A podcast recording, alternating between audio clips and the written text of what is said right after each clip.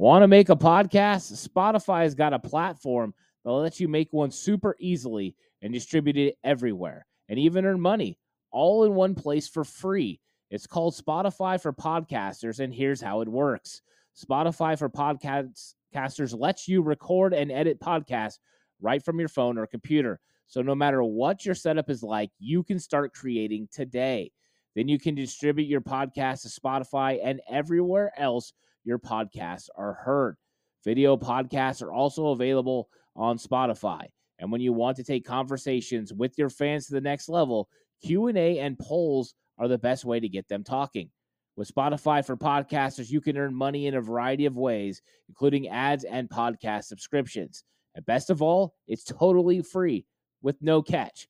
Ever since I've discovered Spotify for podcasters, I just enjoy putting these podcasts out for everyone to really like. I highly recommend you give it a try. It's so easy to use. Download the Spotify for Podcasters app or go to www.spotify.com slash podcasters to get started today.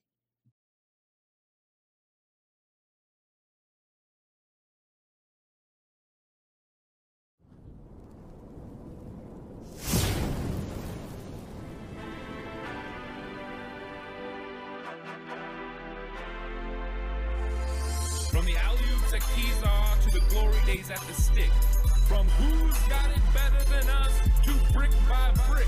It's always the 49ers way. From off-season to game day. Yeah, we talk back. It's the 49ers cutback.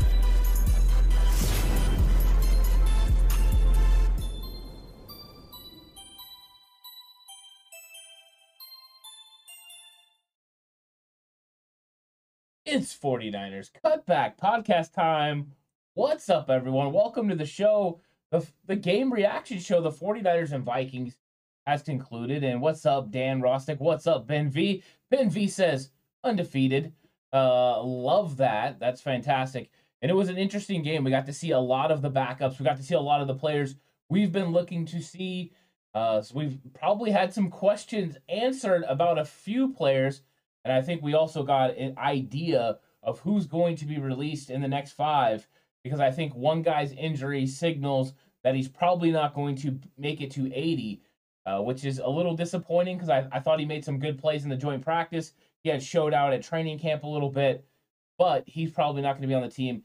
And I'll, ta- I'll tease that now and we'll talk about that in a little bit. Um, but what is up, everyone that's joining chat? What's up, traffic? What's up, Siggy? What's up, Count Club? I hope you guys are all enjoying yourself. And it was a fun game. We got to see a lot of uh, Nate Sudfeld. We got to see a lot of Brock Purdy going back and forth. Of course, both of them had really good games. Uh, I think that you know both numbers would have been even better if, it, if there would have been some catches. I mean, there was a lot of drops. Uh, Danny Gray had a drop. Tanner Hudson had a drop. Uh, there was just times that the 49ers needed their players to, you know, receivers to make plays. Trey Sermon also had a drop maybe a little bit tougher pass, but still, you'd like to see him make those, right? Uh, what's up, Ellie? How's it going? Uh, really nice to see you in chat, KNDR. What's up, Harold? How's it going? Welcome. And uh, of course, because it's a reaction show, I'm looking to interact with you. So let me know what's up in the chat. Let me know what you liked about the game, what you didn't like. If you have questions, let's get into those. Let's just have a fun time. That's what it's about for a reaction show. It's not about everything that I'm going to say, but let's just have that conversation together. So I'm really good with it. Yeah, a lot of drops coming from Count Club. That's true. What's up, Lou? I hope you're doing. KNDR says, I don't care about an Instagram poll. Sudfeld was more efficient and acknowledge him. Uh, KNDR not a, not happy with our Instagram poll. 49ers Cutback Instagram had a poll on who would do better at the quarterback position, who would throw for more yards, Sudfeld or Purdy. Most went with Purdy. Of course, you know, it ended up being a, a pretty healthy split between the two of them, but I think it's fun. Um, Jay Ellie says, I'm done with 66. Get him out of here. I think they were giving Keaton Sutherland a real good look at center. I think they were trying to decide what they wanted to do there. He right now would be the backup for Jake Brendel, and we got a pretty good idea. You know, I mean, there was there was definitely some missed blocks, uh, some mishaps. I even believe that when Justin Skule went off sides, I think Sutherland snapped it a little bit late. Those are things I noticed as a line coach. So I think I, I think the Sutherland's kind of on fringe, you know, and I thought Donovan West came in at the end of the game, did all right. But right now, who takes that second center spot? I don't think Zakelj's far enough along. He just started taking snaps. I don't think Donovan West is ready. So I think the 49ers have a question mark at the center position, and I don't think Sutherland is the answer. They're going to have to figure out this backup center uh, unless they want to roll with Daniel Brunskill, and they potentially know more about his injury than anyone else. So if he's going to be back, it'll probably be Brunskill while Brunskill is playing another position as well. But more work for Aaron Banks, more work for Spencer Burford, and I think that's really good. Um, traffic says that Kinlaw sack, though, yeah, it's a great move, right? The hands he gets up there, he really gets a hold of the guy, and then he ends up using a club rip technique. The rip is so nice because he got it all the way up to his ear. Uh, it, it was really good technique. He got his body turned. He was able to really leverage and use the power that he needed to get upfield and make that sack. It was very good technique. And what is he been hearing from DeMeco Ryans? Technique, technique, technique. Uh, and that's what we're getting from Javon Kinlaw. And to me, Javon Kinlaw looked really good. It was nice to see him get extra reps. He looks healthy and ready to go. They're working him up, priming him, making so he's going to be ready. And I think the fact that they kind of said today he's under two, under 300 pounds, he's lighter, quicker, more aggressive. As long as he still has that power, which it seems that he does, the guy's going to wreak havoc on a lot of offensive lines. And this interior defensive line is going to be good because you've seen them still making plays. Hassan Ridgeway. Welcome back because Ridgeway was uh, walking guards right back into the quarterback, which was fun to see. And what's up, Freddie MacDre? How's it going? What's up, Donald? What's up, Brett? Uh, welcome to chat. And Brett says Jordan Mason showed up. Yeah, Jordan Mason looked fantastic. Uh, I thought Jordan Mason's carries were really good. If you follow 49ers cutback on Twitter, I went with the the Doctor Evil. Uh, this was to Trey Sermon move down the bench. Uh, it's unfortunate that that happened, but Trey Sermon, I don't know if it's the ankle or the overall, just, I mean, he's not decisive enough right now. He looks like the back of the court or running back room. He looks like the very last guy right now. Everyone else is showing up. Everyone else is making improvements. That TDP run he had where he stiff armed the D tackle, he the guy goes to his legs, he makes the guy miss and then he trucks a cornerback in the open field and ends up picking up 11 yards. That alone was just special. That shows his ability, uh, the aggressive style which he runs, but also the quickness, his his vision. Of course, the the fourth and one is a problem. The fourth and one's a problem. You got to get vertical. You you can't be trying to bounce that out and going horizontal. That was an issue, but I believe that he did a really good job of redeeming himself later, and I was excited about that. So uh, I'm I'm very excited about what was going on um, with with TDP with Jordan Mason. This to me was Jordan Mason's best game. I thought he had two really good runs in the first one. This time, every single run was good. Every one of them. There wasn't a single run where I was like, okay, that's not good. You know, and I said before, if I'm going to come on here when I believe Jordan Mason is that guy, and today he proved to be that guy. The 49ers have some really tough decisions to make because JaMycal Hasty looks like an absolute beast as well. So I don't know what they're going to do, but if they try to get Jordan Mason to the practice squad now, he probably won't be there. I guarantee Seattle would be very interested uh, in getting him. And Lou says Poe played well. Yeah, Poe continues to stack good reps. I thought he was better in pass protection than he was against Green Bay. Uh, his runs, he looks great. And this is what we talked about from the beginning, right? He's going to be a fantastic puller, and that's what he did. When he pulled, kicked out the end, that was fantastic. That's boom hits. Uh, I love that. I love the aggressive style. So I was very, very excited about Poe making those plays. Those are the things he's going to be very good at. So, yeah, I'm, I'm with you on that, Lou. Uh, Poe played well. Dan Rostick says, I'm no O line expert, but Sutherland was awful, right? Yeah, he he struggled. What's crazy is there was a couple of plays he made that were really nice. You're like, oh, okay okay, Sutherland's to settle in. But there were so many times he got caught, you know, and it's really tough to play center. I know he got beat in the middle. He was one on one, but he it's tough when you're snapping. You got your hand between your legs, and I seen him strike with his off arm. He struck him right in the chest plate, which is nice.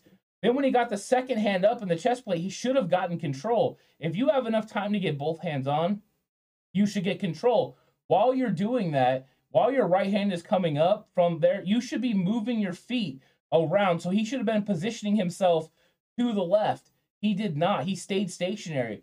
By staying stationary, the defender was able to beat him around the corner. That is something that is just, I mean, his foot were, feet were stuck in the mud. That's not good when you're playing center. So is it difficult? Yeah. Is he not using his bottom half the way he should? Yes. So I think that's something that Sutherland needs to work on. And last week it was Sutherland was moving his bottom too fast. His bottom half was moving too fast. That's why you were getting some of the bad snaps and stuff like that. So, um, Dan Rossick says, was that a Jennings drop or a good defensive play? I would say a Jennings drop for this reason, Dan.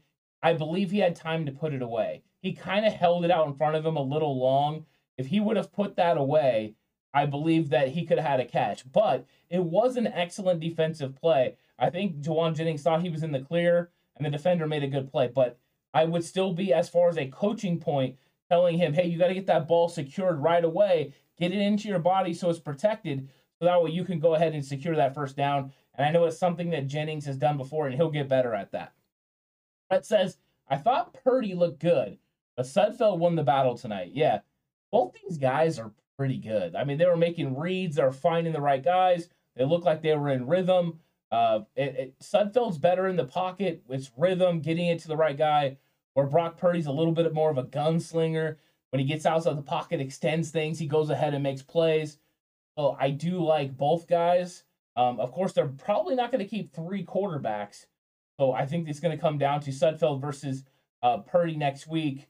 I think right now Sudfeld's put together two good performances and is leading, but I think at least Purdy's made a good showing. I don't know if anyone would be willing to pick him up, so maybe you could get him to the practice squad.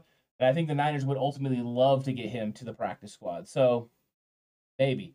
Harold says, uh, Count Club says Kinlaw looked ready to go. Harold says Kinlaw looked great. Um, Count Club says 38 played a good game. I love that. Yeah. Uh, Deommodore Lenoir made this roster tonight. Deommodore Lenoir's ability to play on the outside and to play the nickel, which I think since last year, so many people have been calling for. Hey, why isn't Deommodore Lenoir playing the nickel? Well, he was getting down on it today. He was getting down. It was so nice to see.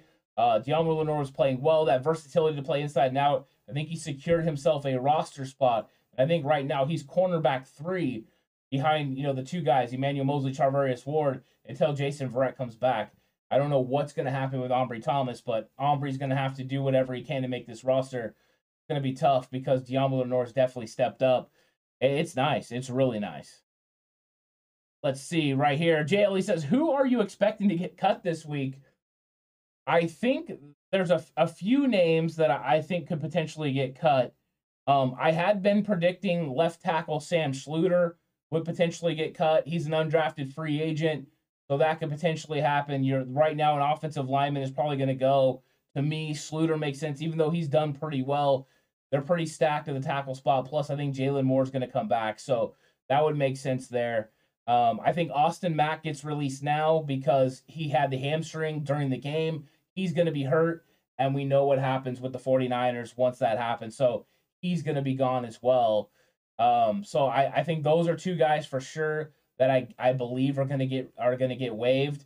Um, and then there's some other ones. I think linebacker Segun Olubi could be gone after this week. Uh, they have it'll be either him or Jeremiah Gemmel, and I think it'll be Segun Olubi.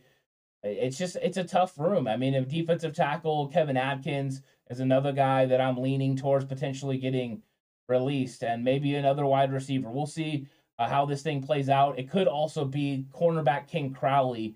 I wouldn't be surprised to see him go as well. Brett Boyle says, "Hey, Ant, Javon Kinlaw's a freaking mutant. Oh my god, dude, been uh, experimenting around the gamma radiation this offseason. He looks fantastic. I mean, when you're 292 pounds and you have a six pack, you're ridiculous. And and that's what they got. And what's up, P Mur? Welcome. Uh, fantastic. And Siggy's loving the great juke put on. Yeah, what a pump fake, right? Got him. Uh, Dan, um, Golden Dragon says Danny Gray with the with the griddy at Minnesota. Danny Gray made a nice move. That was that route worked out well for them, and he came open for that two point conversion on the back. It's good. Daly says Mills got all the snaps at right tackle. And I thought it was an up and down performance for Mills. I thought there were moments he didn't look really good. The fact he was blocking an inside defensive tackle and the tackle was able to beat him to the outside, that's not good. I think I think it was an up and down performance for Mills. I I've thought before he wasn't going to make this roster. I think he was going to have to have a major performance uh, in the next two games to do that because I think from everything I understand, uh, it, McKivitz is, is secure. They didn't even play him tonight. McKivitz is secured. McGlinchey could be secured. I think that's the right side. So I I just don't I don't see him making this team, but he did get all those reps. Uh, Freddie says Mason and Mason in, Sermon out. Yeah, I mean, when it comes down to it, what's tough is the 49ers have to cut their running back room to four backs and one fullback. So two guys are going to have to go out, not just Sermon. There's going to have to be someone else. I mean, I thought it was going to be Mason for a while, but Mason looks better than Sermon. So there we go. Uh, P. Mercer, so we're giving Kinlaw the Hulk nickname. It truly fits. Hey, I'm I'm down with that. If we want to go with that, we'll call him the Hulk. I have no problems with that. Uh, if that's what chat wants, I'm good with that. Uh, David Villa said, "What's up, faithfuls and Coach Ant? What a win! Yeah, what's up, David Villa? Welcome to chat.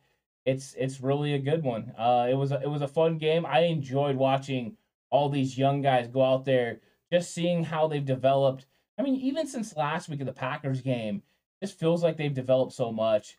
Uh, Coley says Mason over Sermon. This is coming from a Buckeyes fan.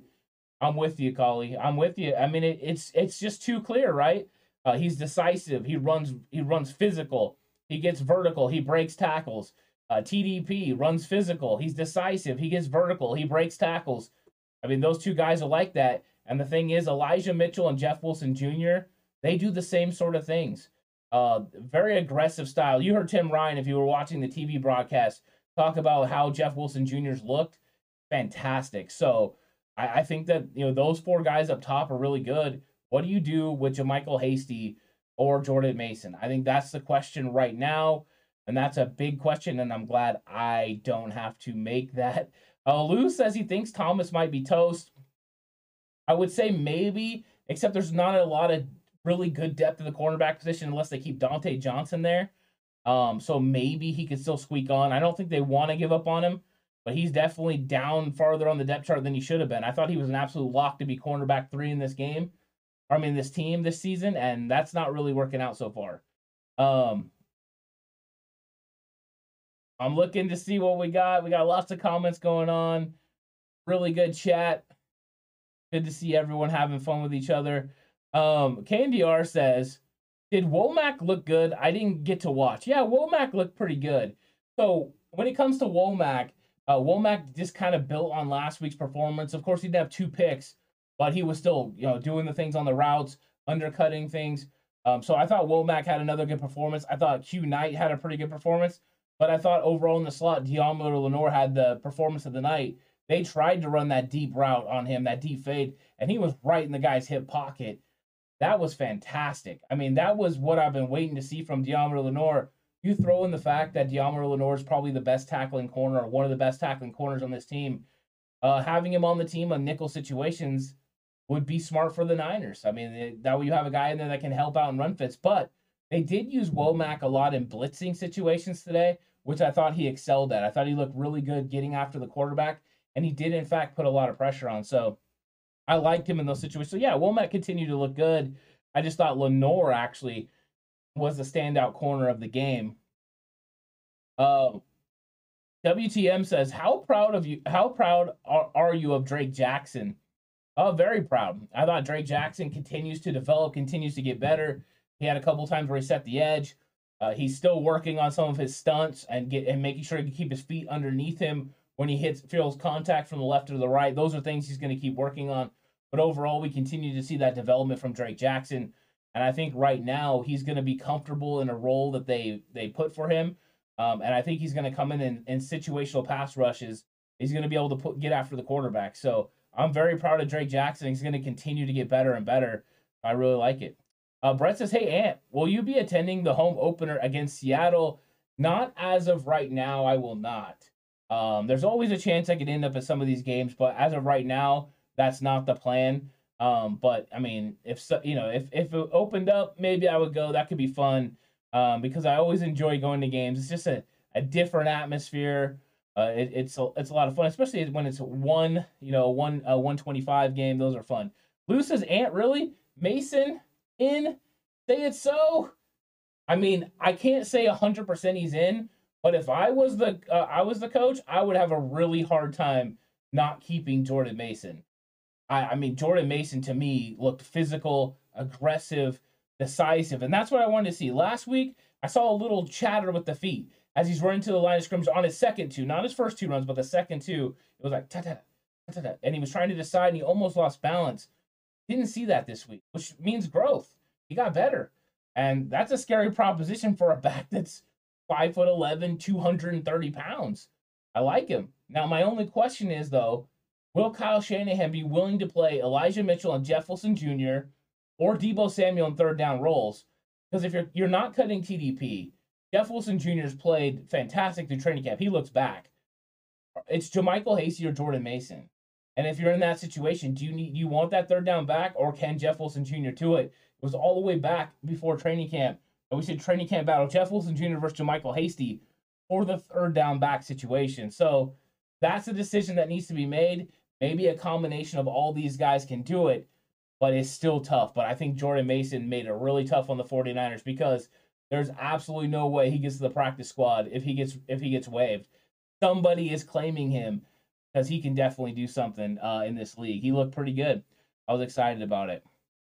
Donald just said, "I missed the game. I'm trying to take care of my business before the regular season. How did Gray do? He did good.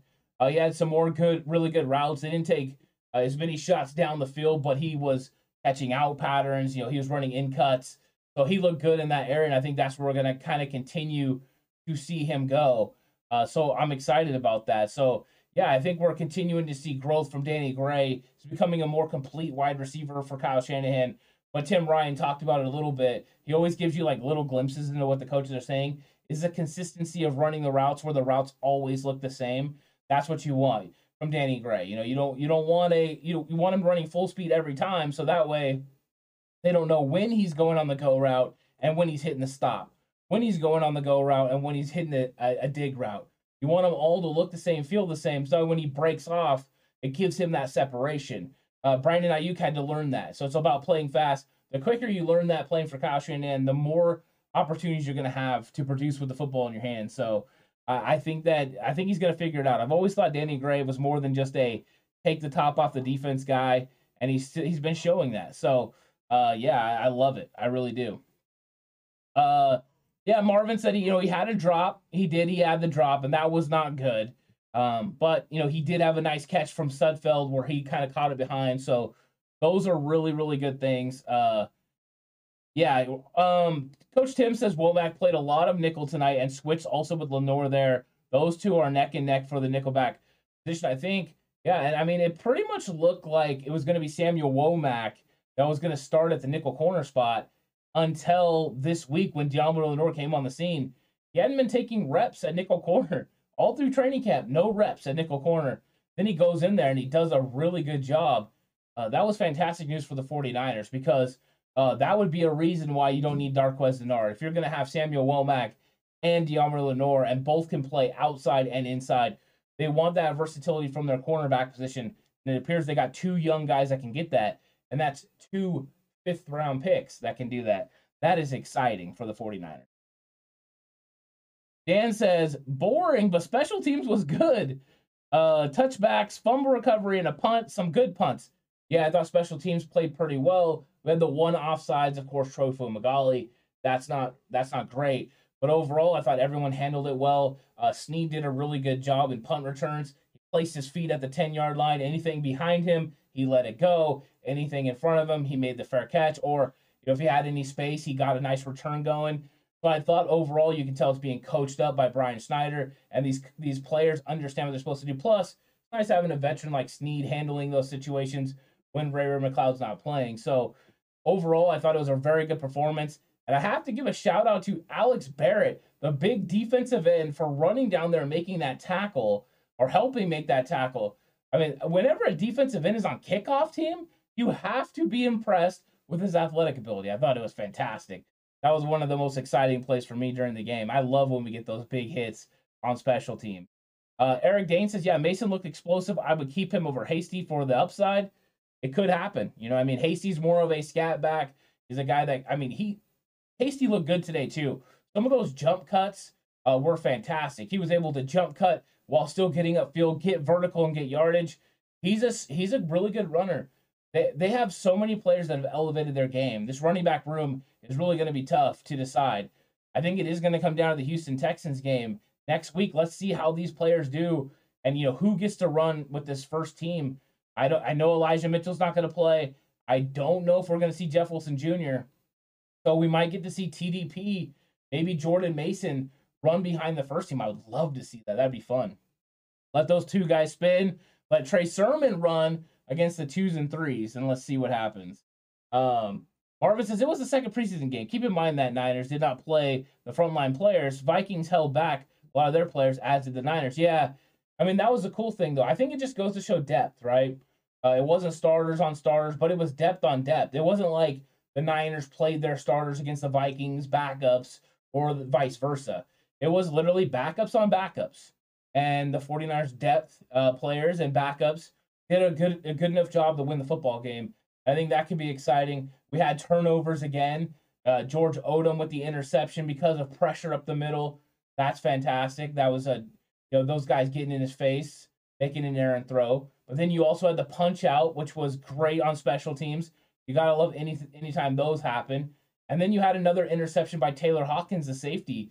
So guys are making plays, and I think you can be encouraged by that. I was also very encouraged by Tarvarius Moore if we're talking about the safety position. So I was very, very, very excited about all of that.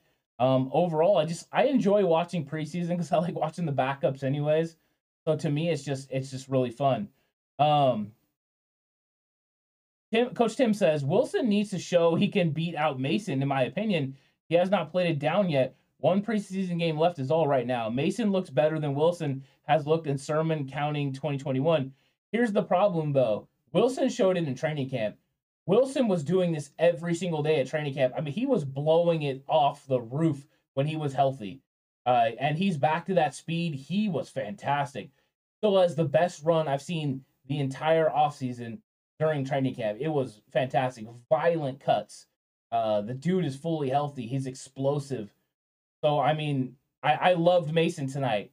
I really did. But I, I don't think Jeff Wilson Jr. is at risk of not making this roster. He he's been fantastic. I thought Mason looked great today. Don't get me wrong. He looked great. But Jeff Wilson Jr. has been fantastic all throughout training camp. And I think that's why he's not playing. I think Kyle Shanahan knows he's got with Elijah Mitchell and Jeff Wilson Jr. he's letting these other four backs battle it out for those two spots. Um, so I can't hate on it. Eric Dane says Alfredo Gutierrez. Yeah, Alfredo Gutierrez got some snaps. And he got out there and he pulled on a Jordan Mason run to uh, to pick up a first down. It was it was a fun, a nice toss to the left. He pulls out, gets just enough of the DB. Uh, gotta love when Alfredo Gutierrez gets in the game. I'm glad he got in the game. I wanted to see him be able to play, so that was cool. Uh, David Monty says, "How did the O line look?" I thought the O line was up and down. I thought that the stunts gave them some problems. Once again, that's when you have chemistry, camaraderie, um, issues, being able to pass guys off. I thought that was an issue for them. And I also thought that some of the guys, uh, like a Jordan Mills, struggled a little bit with some of the guys who were using lateral quickness. Keaton Sutherland with the same problem. So I thought those were issues that the 49ers need to continue to work on. Uh, but this is an offensive line that doesn't normally work together because you don't normally get Keaton Sutherland working with Spencer Burford and Aaron Banks on the interior. And, you know, you haven't seen Burford and Mills work together very much either. So I think it could be those reasons. Um, and I, that's one of the things that's so important from the 49ers offensive line is getting that chemistry of working together.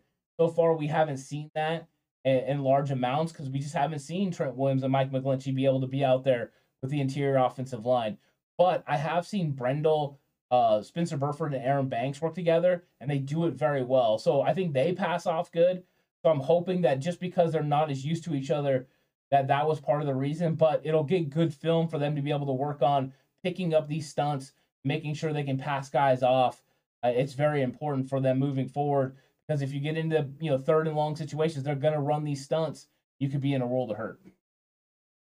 Um, Coach Tim said, I don't think Hasty's on the bubble. He's our third down back. better than Wilson too at that spot. Wilson's losing ground by not playing right now. If I'm a coach, Hasty and Mason are above him only if Wilson's not playing because of an injury or something. If Kyle Shanahan's physically not playing him because he doesn't want to play him, then then that's it doesn't matter, right? But I mean, you're right. If if he's not playing because of injury or he's he's got a personal issue or whatever, then you're right. He loses ground. But if Kyle Shanahan's not playing him because he already knows what he's got, then he's not losing ground. But you would be right um, if it if it was. A lot of people are talking about Hasty look very good. Hasty's looked good all throughout training camps. He really has. Uh, he Hasty's looked explosive, kind of what he did last year. So yeah, um, Brett Boyle says, "How about Alfredo Gutierrez, the other mutant on the Niners? It was nice to see him action today. Yeah, he's he's huge. He really is massive. I, I like I like Gutierrez. Um, is Gutierrez going to make the practice squad? I believe they can keep him on the practice squad and he doesn't count against the total number. So that would make sense for them to keep Gutierrez, right? They all love him in the building. He's an extra guy. So I think that that makes a lot of sense to keep him um, on there. That way you can have 17 guys actually. And if you remember right, Kyle Shanahan and Brick by Brick says 70 guys. Uh, probably the the 53 man roster, the 16 man practice squad, and Alfredo Gutierrez. So he'll probably be on there. I like that the guy's getting work. I think the guy's getting better. I really do. Just how you know how quickly can he get better? It's tough. It's really tough, and I really like him though. Um, I really do like him. Yeah. Um. So we, have got a lot of great comments, and everyone is you know uh, having some good points. I really do think that you know this running back room is going to be one of the rooms you know that needs to be decided. I think one of the other things that needs to be decided is if they're going to keep six wide receivers. Uh, Malik Turner um, has looked pretty good You know, I think we saw a couple other guys step up along the way. Um, so there's a little bit of a battle there. That's if they keep six. I'm not sure. I think they'd like to keep Turner for special teams reasons, but we've had some good returns as well from Johnson. Had a a really great return today. So they've still got decisions to be made, probably all across this team because it's absolutely stacked. But we are starting to get some clarity. I mean, we really are. Some of these guys are starting to step up and get beyond some of the other players. So I think that we're going to continue to have an idea. You know, I think uh, one thing that really has sparked a lot of people's attention is the way Tanner Hudson's been playing at the tight end position. Tanner Hudson's, you know, sneaking into that tight end, you know, tight end conversation. I thought Tyler Kroft had a great catch along the sideline, and I expected to be Charlie Woerner and Tyler Kroft. But I think Tanner Hudson has moved ahead of Ross Dwelley. And so now he's the fourth guy. Uh, Ross Dwelley is five, Fumagalli six. So I mean, Ross Dwelley had a nice play today. He sat down in the zone, made a nice catch. Like I, I thought that was great. Um, and then they were playing Fumagalli and Dwelley at fullback as well, which is is awesome. I just wonder if either one of those guys are really going to make this team because they have four very talented tight ends. I mean, really, they have five.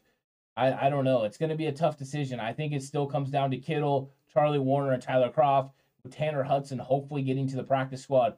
But if I'm another team and I'm seeing the way Hudson has played through this preseason, probably going to sign him to my roster because uh, he's looked very good as a receiver. Of course, not as great as a blocker. Uh, the Jordan Mason touchdown gets called back because he ends up holding. He didn't have to do that, but a lot of that goes to uh, improper technique, letting that guy get away from him. Uh, he could have easily closed it down. So I think that there's some work that still needs to be done with Hudson in the blocking area. The same with Dwelley. And I think the other three that are on the top are more well rounded with Woerner being just a fantastic blocker. Maybe the best blocking tight end he graded out that way last year. I think Kyle Shanahan really, really does like that. Let's see. Mr. Corey says Mason Purdy and Poe making the roster. Um, I think that would be really bold. I really do. Um, only for this reason. I don't know how they're going to keep three quarterbacks, and I'm not sure they're going to keep Poe on the interior. I think Poe has had a very good training camp. I don't think they really want to move on from him. But you're probably not cutting Daniel Brunskill. You're not cutting Colton McKivitz. So, I mean, if you go with the five starting linemen that we've had, and then you add those two guys, that's seven. If you're keeping an eighth guy, is it going to be Jaylon Moore? Is it going to be, you know, Jaylon Moore who plays tackle and guard? I think that would be intelligent for them. Or are you keeping someone like Sutherland? You're keeping Zakelj if you're trying to work him into being a center. I think it's not a slam dunk, I think Poe could be on the could make that roster. I definitely think it's a possibility. I think it's more likely for Mason out of the three that you talked about. But I don't think the 49ers want to use an extra roster spot for quarterback. I think they'd rather have somebody on the practice squad. And then I just don't know if they're going to keep eight or nine offensive linemen. I had originally predicted nine. I would still like for them to do that. But it means they have to keep it tight at other positions. And think about this if you want to keep Jordan Mason, you for sure can't keep three quarterbacks. and you probably can't keep nine offensive linemen either. That might be a decision the 49ers have to make where they decide to keep an extra running back, kind of get a little light in another position. So that could be that could be really tight. It could be really tough. Um Tim says, Ant, say hi to Alex for me. Okay, thanks. Yeah, I will I will do that. I'll make sure to tell him that you said hi, Coach Tim. Um, I'm sure he'll be really happy to hear that. Uh, let's see, Mr. Corey. Um, Corey said, uh, Purdy won't make it to the practice squad. Whew. Yeah, I don't know for sure. Don't know for sure. Uh, we'll see. I think I think Mr. Corey. I mean, he might not. I mean, you might have to run that risk though, because you know if you come down to a decision where you've got to cut him, you got to cut Purdy, or you got to cut Mason. Who are you cutting? Uh, I think those are decisions that are going to be tough. You don't want to move on from a lot of these football players, but you're going to have to. 49ers are going to have a lot of people that are claimed off waivers. I mean, that's just unfortunately what's going to happen because of the amount of really, really talented football players that they have on their team. So, uh, yeah. Um, let's see. Eric Danes uh talking about Alex on vacation. Uh, so he's been started a new job, so he's kind of going through that. Uh, and the wedding prep, which Jess is taking care of in chat. Thank you so much. Um, Mr. Corey says Skule is gone. Zakelj is going to the practice squad. I think that is very likely. I really do.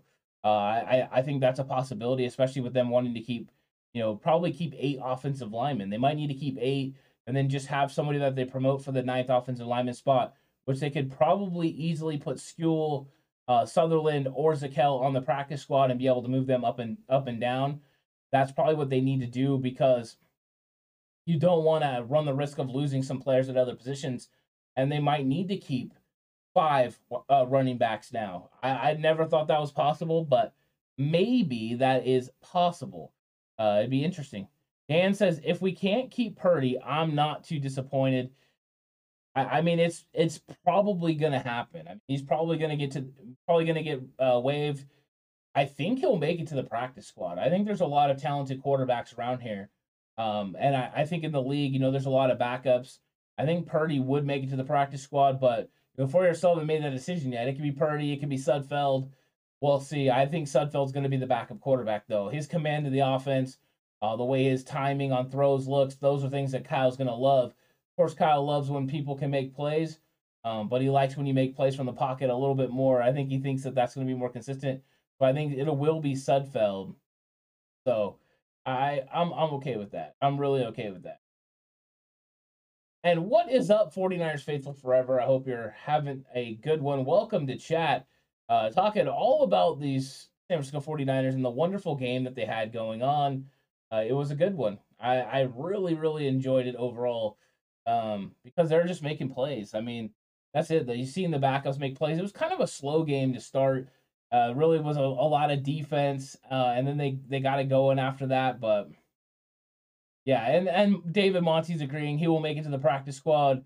I think so too. You know, I I think I'd rather take the the chance on Brock Purdy uh, because we got Trey Lance compared to losing someone like uh, Jordan Mason. I think that would make a lot of sense, or even one of these offensive linemen, you know, that you potentially could have some development on. Uh, you definitely don't want to lose an edge rusher, so you don't want to cut in those areas. So I think you run the risk of losing Jordan uh, Brock Purdy knowing you have a star quarterback that's young in Trey Lance. And I mean, if you have to, you can always draft a quarterback again in a future draft and, and, and pick up somebody else. So you have Sudfeld for this year. I think it's something that could be addressed. I mean, would you love to have a guy like Brock Purdy that could back up Trey Lance for several years? Yeah. I just don't think he's he's ready. Mr. Corey says Seattle will claim Purdy, maybe. Uh, but you know, I mean, the thing is, right now they have two quarterbacks they want to keep three. I mean, they might keep three if they go ahead and sign somebody in, uh, in free agency.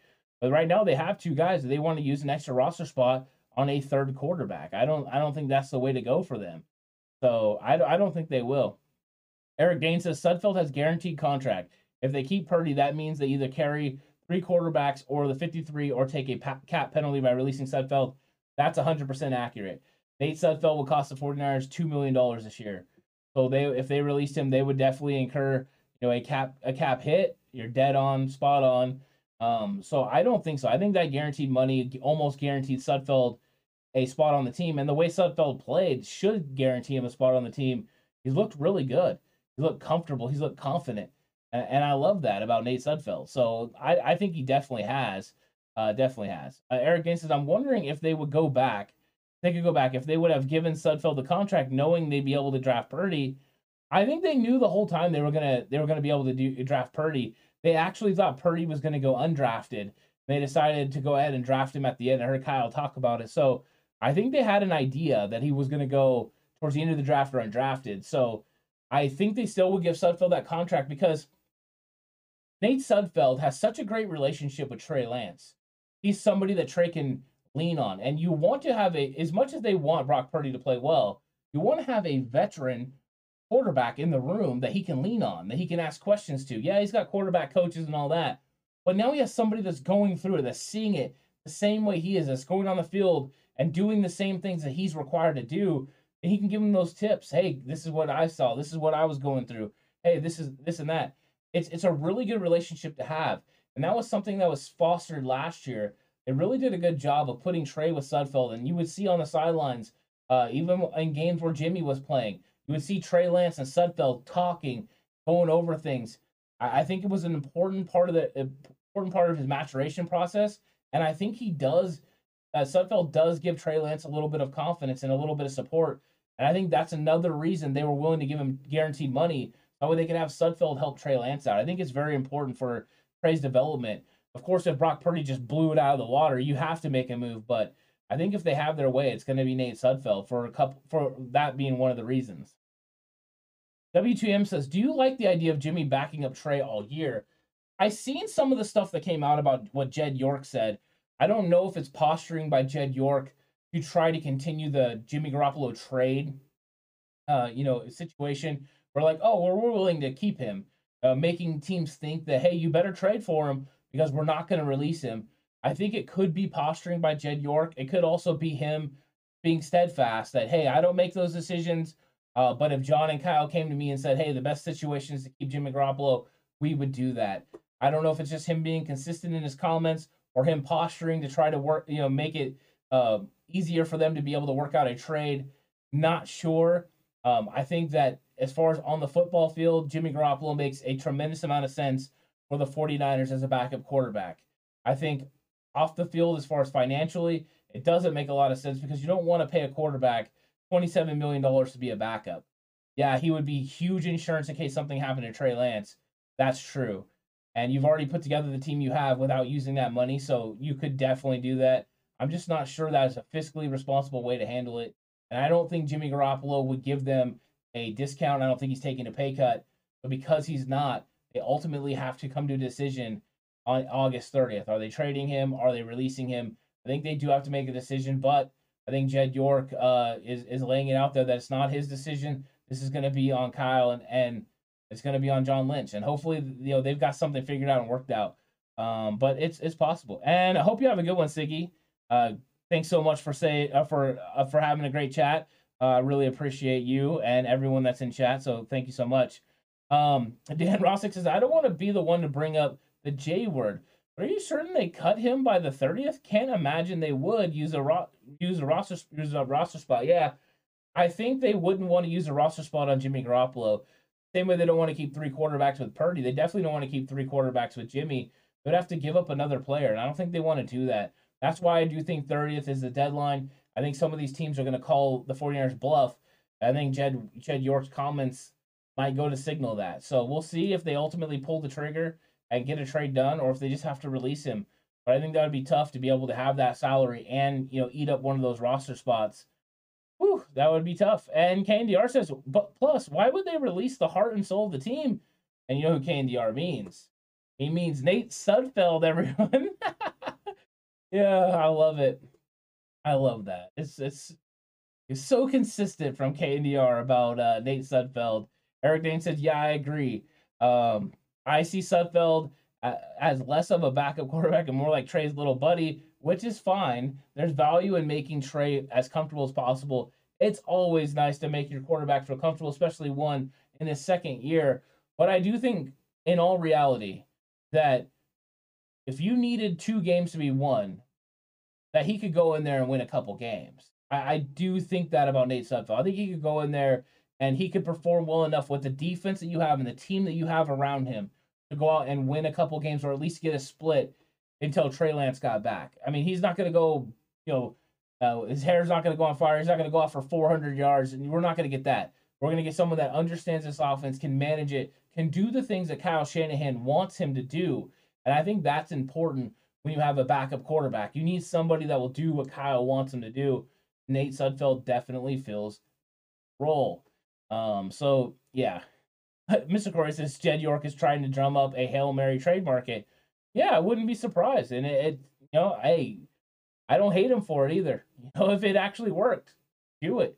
Um, Eric Dane says you don't want Jimmy as a backup because when Trey has one bad game, the chatter about playing Jimmy will start. It definitely could. Uh, it just depends on how much this locker room feels the chatter matters. We've seen them have to deal with chatter before as far as how good Jimmy Garoppolo is in playing Trey. I think this locker room understands, you know, how to handle chatter, how to handle media. Would there be that? Absolutely. I thought it would have been a huge distraction during training camp if Jimmy was out there practicing. He ended up not being practicing on the field with them. And what's up, Rolando Torres? Welcome to the Cutback Crew. Thank you for subscribing. I really appreciate the subscription, helping us inch closer to 3K subs. Uh, fantastic. I really appreciate that so much. But yeah, I think it would have been a distraction in training camp. Now that we're getting through training camp, I think it would be less of a distraction. They ultimately decided that was the way to go. I think there would be an uproar at first, but remember, there's close to 17 days between the Texans game and then also the first game of the year against the Bears. I feel like it would die down some, but I still think on August 30th, the 49ers come to a resolution on Jimmy Garoppolo, and I don't believe that ends up being him making the roster. Uh, I know there's a lot of guys that love Jimmy, and I, am very appreciative of everything Jimmy did in San Francisco. I think financially, that's just ultimately B's. Uh, ultimately, is the reason they have to cut ties and, and go a different way.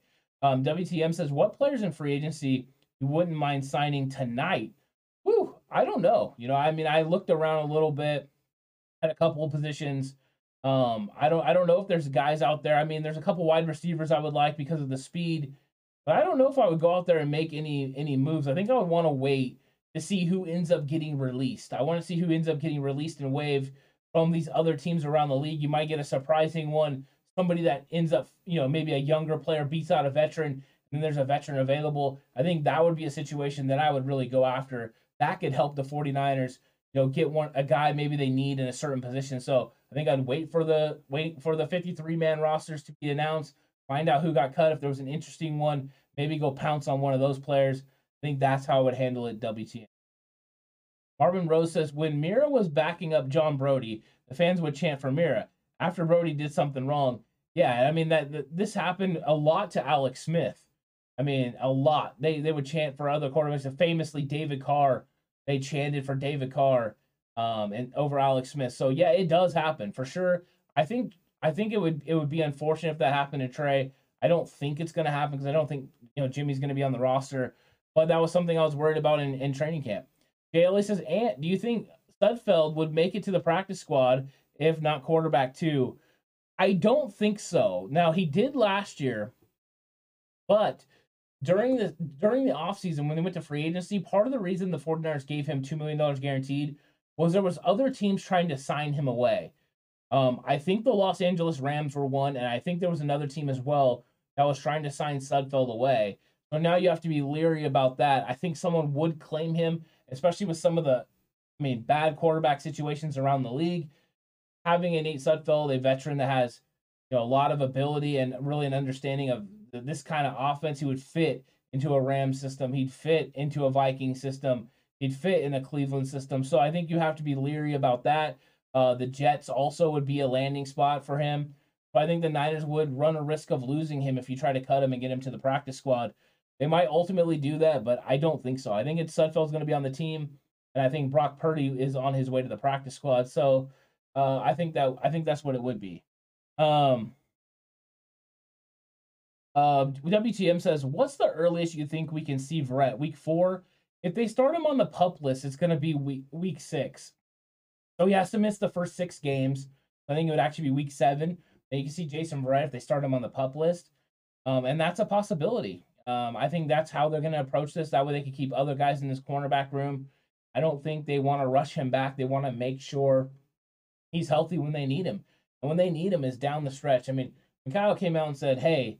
It's week four, if if it's the middle of the season, if it's the end of the season, no matter what, if we get him back, I think that was a, a, a show that hey, we need to make sure that Jason Verrett gets back, not just gets back, but gets all the way back where he's healthy and he can help this football team way into the playoffs. And I think that's where Verrett is going to have his most emphasis. So I think it'll come back around week seven. I think that's where we can see Jason Verrett.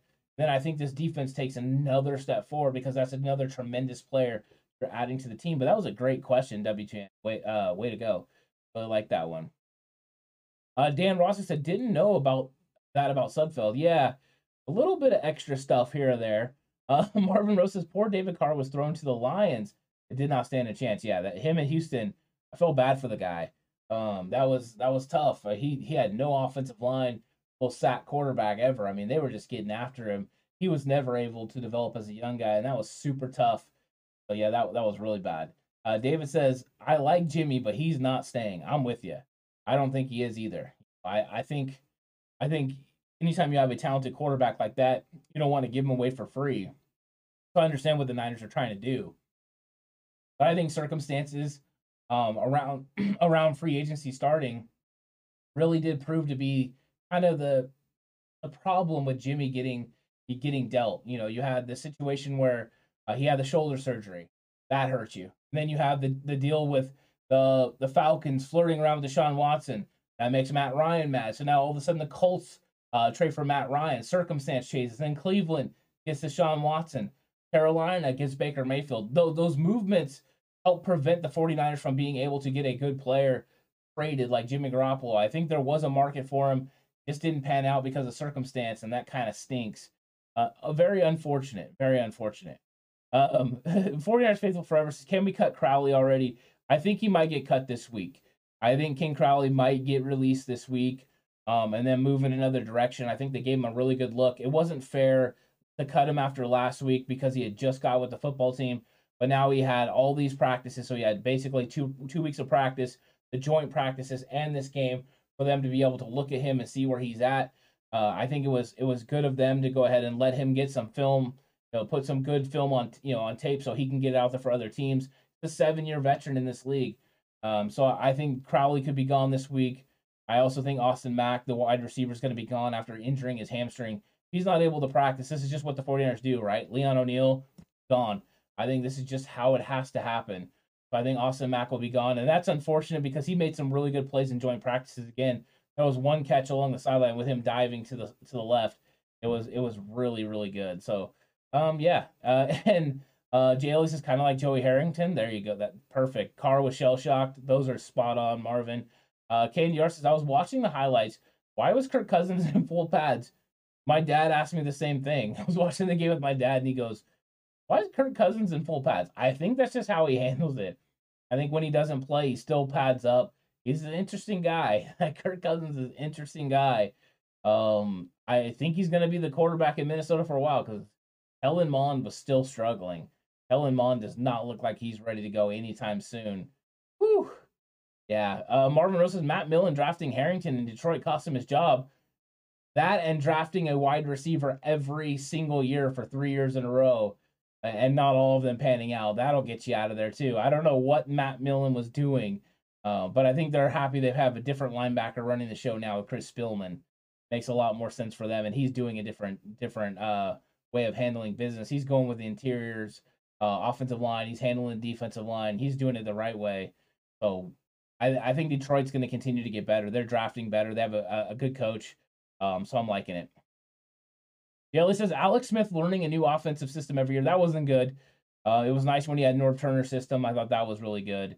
Um, so yeah, that made a lot of sense. Mr. Course says we're finally getting some good quarterback coaching I think we're getting some some good quarterback coaching for sure. Um, I, I, I like the Griese uh, Kubiak pairing. You know, I really do. I think the Niners have some good pairings of coaching staffs, and that's one of them. I think the other one is Chris Kocurek and Daryl Tapp. To me, those are my two favorite pairings on the entire staff. And I think Brian Griese brings that aspect of a veteran quarterback who's seen it all, uh, a, a guy who sat behind a really good football player and learned. So he understands the dynamic that Trey's going into.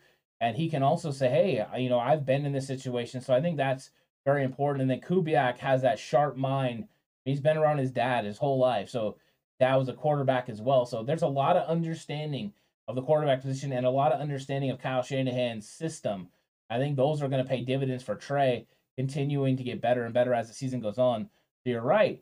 And what's up, Joe Sports Channel? I know you come in just to say "Go Pack Go," uh, but but welcome. Uh, you're always welcome to to say what's up, and I appreciate that. Uh, WTM says, "Who is the best player on the Jets that can help this roster in case we traded Jimmy to York?" Best player on the Jets. Um, that's a good question. I'd have to really go over the roster. I haven't paid too much attention to the roster. Um, I think the 49ers would want picks. I really do. I think the 49ers would want draft picks. The Jets have a lot of draft picks. I think they'd want one uh, for Jimmy Garoppolo because I don't think they actually need a player back. This team is so talented. And I, I don't think they'd want a player back, but they'd want those uh those guys. So that could be what it is. Um Dan Rossi said Kirk likes that dressing for games. Love it. Absolutely love it. Mr. H, welcome, Mr. H. Says who is quarterback number two? Nate Sudfeld. Um, Nate Sudfeld is quarterback two. He runs the offense a little bit cleaner. Uh, he's he's more throws more rhythm throws. He understands where people are supposed to be. So he's a guy moving guys in the right situations. I think I think Sudfeld is the guy at number two. I think Brock Purdy's done a really good job. I think he's performed better than even I anticipated. I think he's developed every single day. And I think he's done a very good job. But I just think they feel comfortable with Sudfeld. Uh, but that's a that's a good question. That's a good question. Um, and yours says you mean the green the Grease boys? Woo! I don't know about all that. Mr. Corey says Jets don't want Garoppolo. I don't think they want Garoppolo either. Or here here's the reason. Um, you know they they got Joe Flacco, a bridge guy, to get you until Wilson comes back. Uh, once Wilson get uh, once Wilson gets back, it'll be his show again. They didn't really want to trade any draft picks. I mean, you got to remember they wanted number sixty one back. They were going to trade the Niners number ten, but they wanted 61 back for Deebo Samuel. Um, so the Jets are kind of difficult to deal with when it comes to trades as well. Uh, you know, back end guys maybe, but I don't think they want Garoppolo. I think they want Zach Wilson to be the quarterback, and right now Joe Flacco will get it by. WTM says if this O line ends up being better than the 2019 D line, it will be because of what? It will be because of run stopping ability. Uh, the weakness of the 49ers, um, the 2019 defense was run stopping. Uh, they didn't have Arik Armstead playing on the interior. They had him playing a different position. DJ Jones wasn't at the level that he was last year. Now, uh, also the problem was uh, Buckner. Buckner wasn't great against the run. He was a little light against the run. He great pass pass rusher. I mean, fantastic.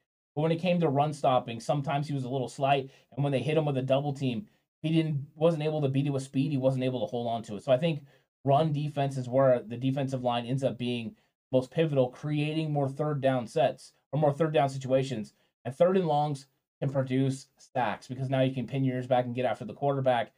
So I think that is it. Also, throw in there the fact that Nick Bosa is better than he was in 2019, and it ain't close. The guy's scary. Um, so I think those will be ways that the, the 49ers 2022 defensive line is better than the 2019 one. And that's tough to say because that 2019 one was really good. And what's up, Hugo G? I think you're having a good one. And he says, I don't think they can get hide Brock Purdy on the practice squad. May not be able to, but what is the alternative? If you don't cut Brock Purdy and you keep three quarterbacks, are you cutting Jordan Mason? You know, are you are you gonna go ahead and you're gonna cut Jason Poe? Are you gonna cut somebody in another? Are you gonna cut Ambry Thomas? You have to make some decisions. You have to give up give somewhere. that's what makes it tough. And I think the 49ers are gonna have some real tough decisions to make. We'll see how creative they get with some of those decision making. But you could be right. They might not have Brock Purdy. They might have to bring a different quarterback onto the practice squad. But it might be a, a risk they, they have to take. So uh, it's tough. It's really tough. And 49ers Faithful says Keaton was bad. It wasn't his best performance. It really wasn't. Uh, it wasn't. And Mr. Corey says, Ant, did you already talk about Kinlaw's sack?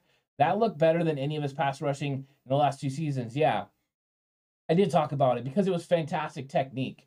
Uh, he really got his hands on the guy. He created separation, and then he hit him with a club rip move.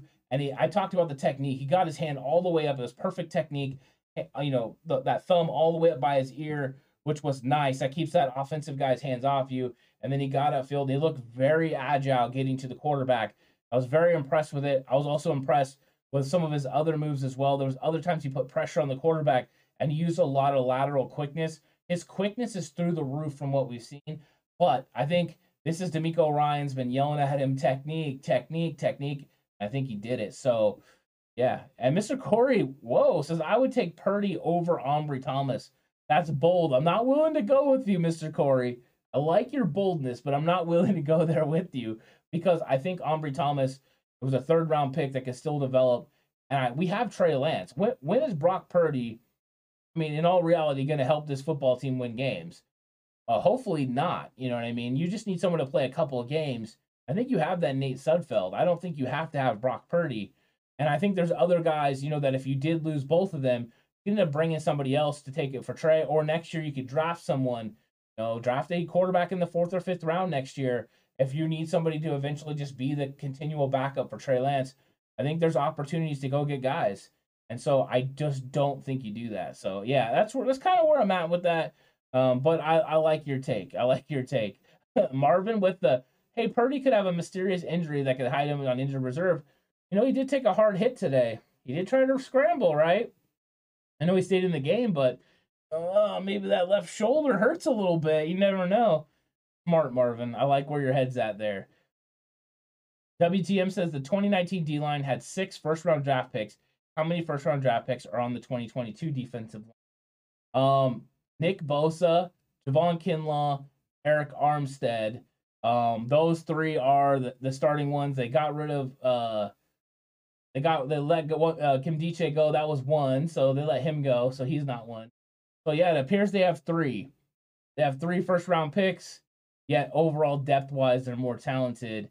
Uh, so I, am still I'm still rolling with that. But yeah, a good point. I mean, they don't have as many first round picks, but it doesn't always work that way because Robert Nkemdiche was a first round pick too. Paul says, "Hey, my faithful friends, nice to see you for a minute. Babysit grandkids. I have to catch you later tonight. Uh, always good to see you, Paul. So hope you're having a good one. Hope you're having fun with the grandkids. Way to go. That's always good.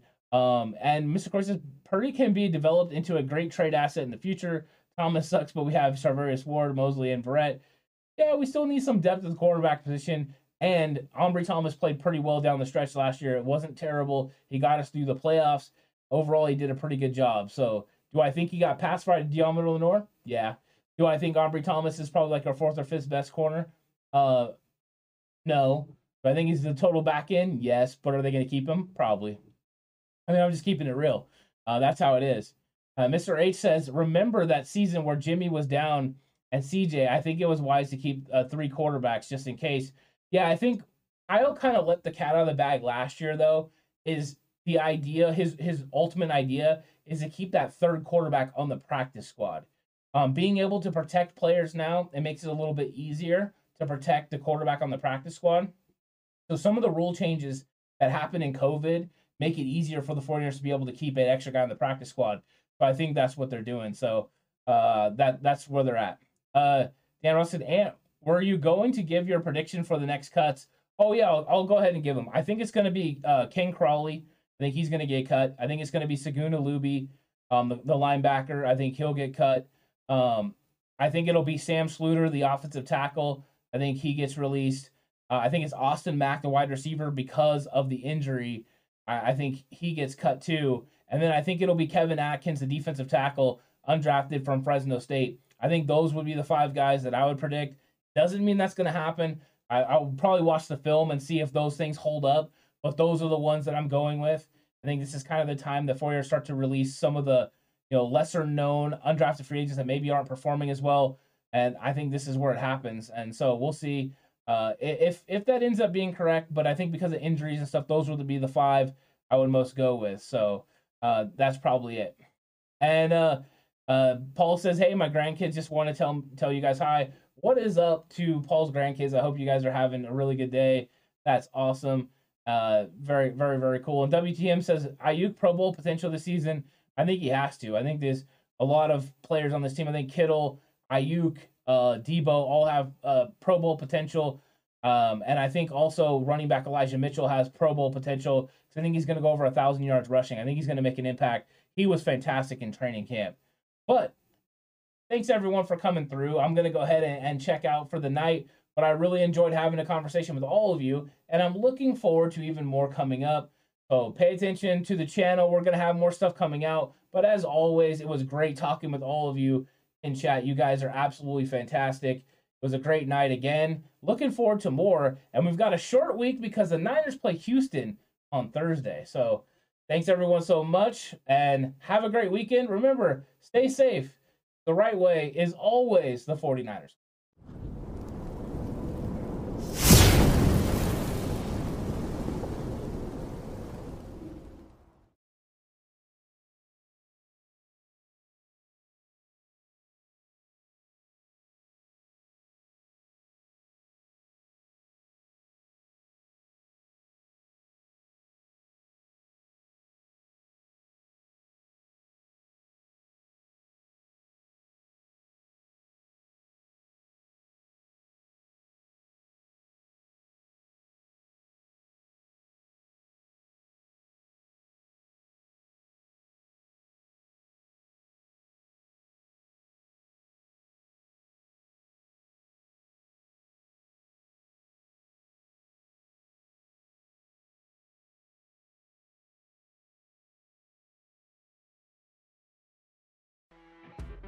You know, when you're listening to a true crime story that has an unbelievable plot twist that makes you stop in your tracks?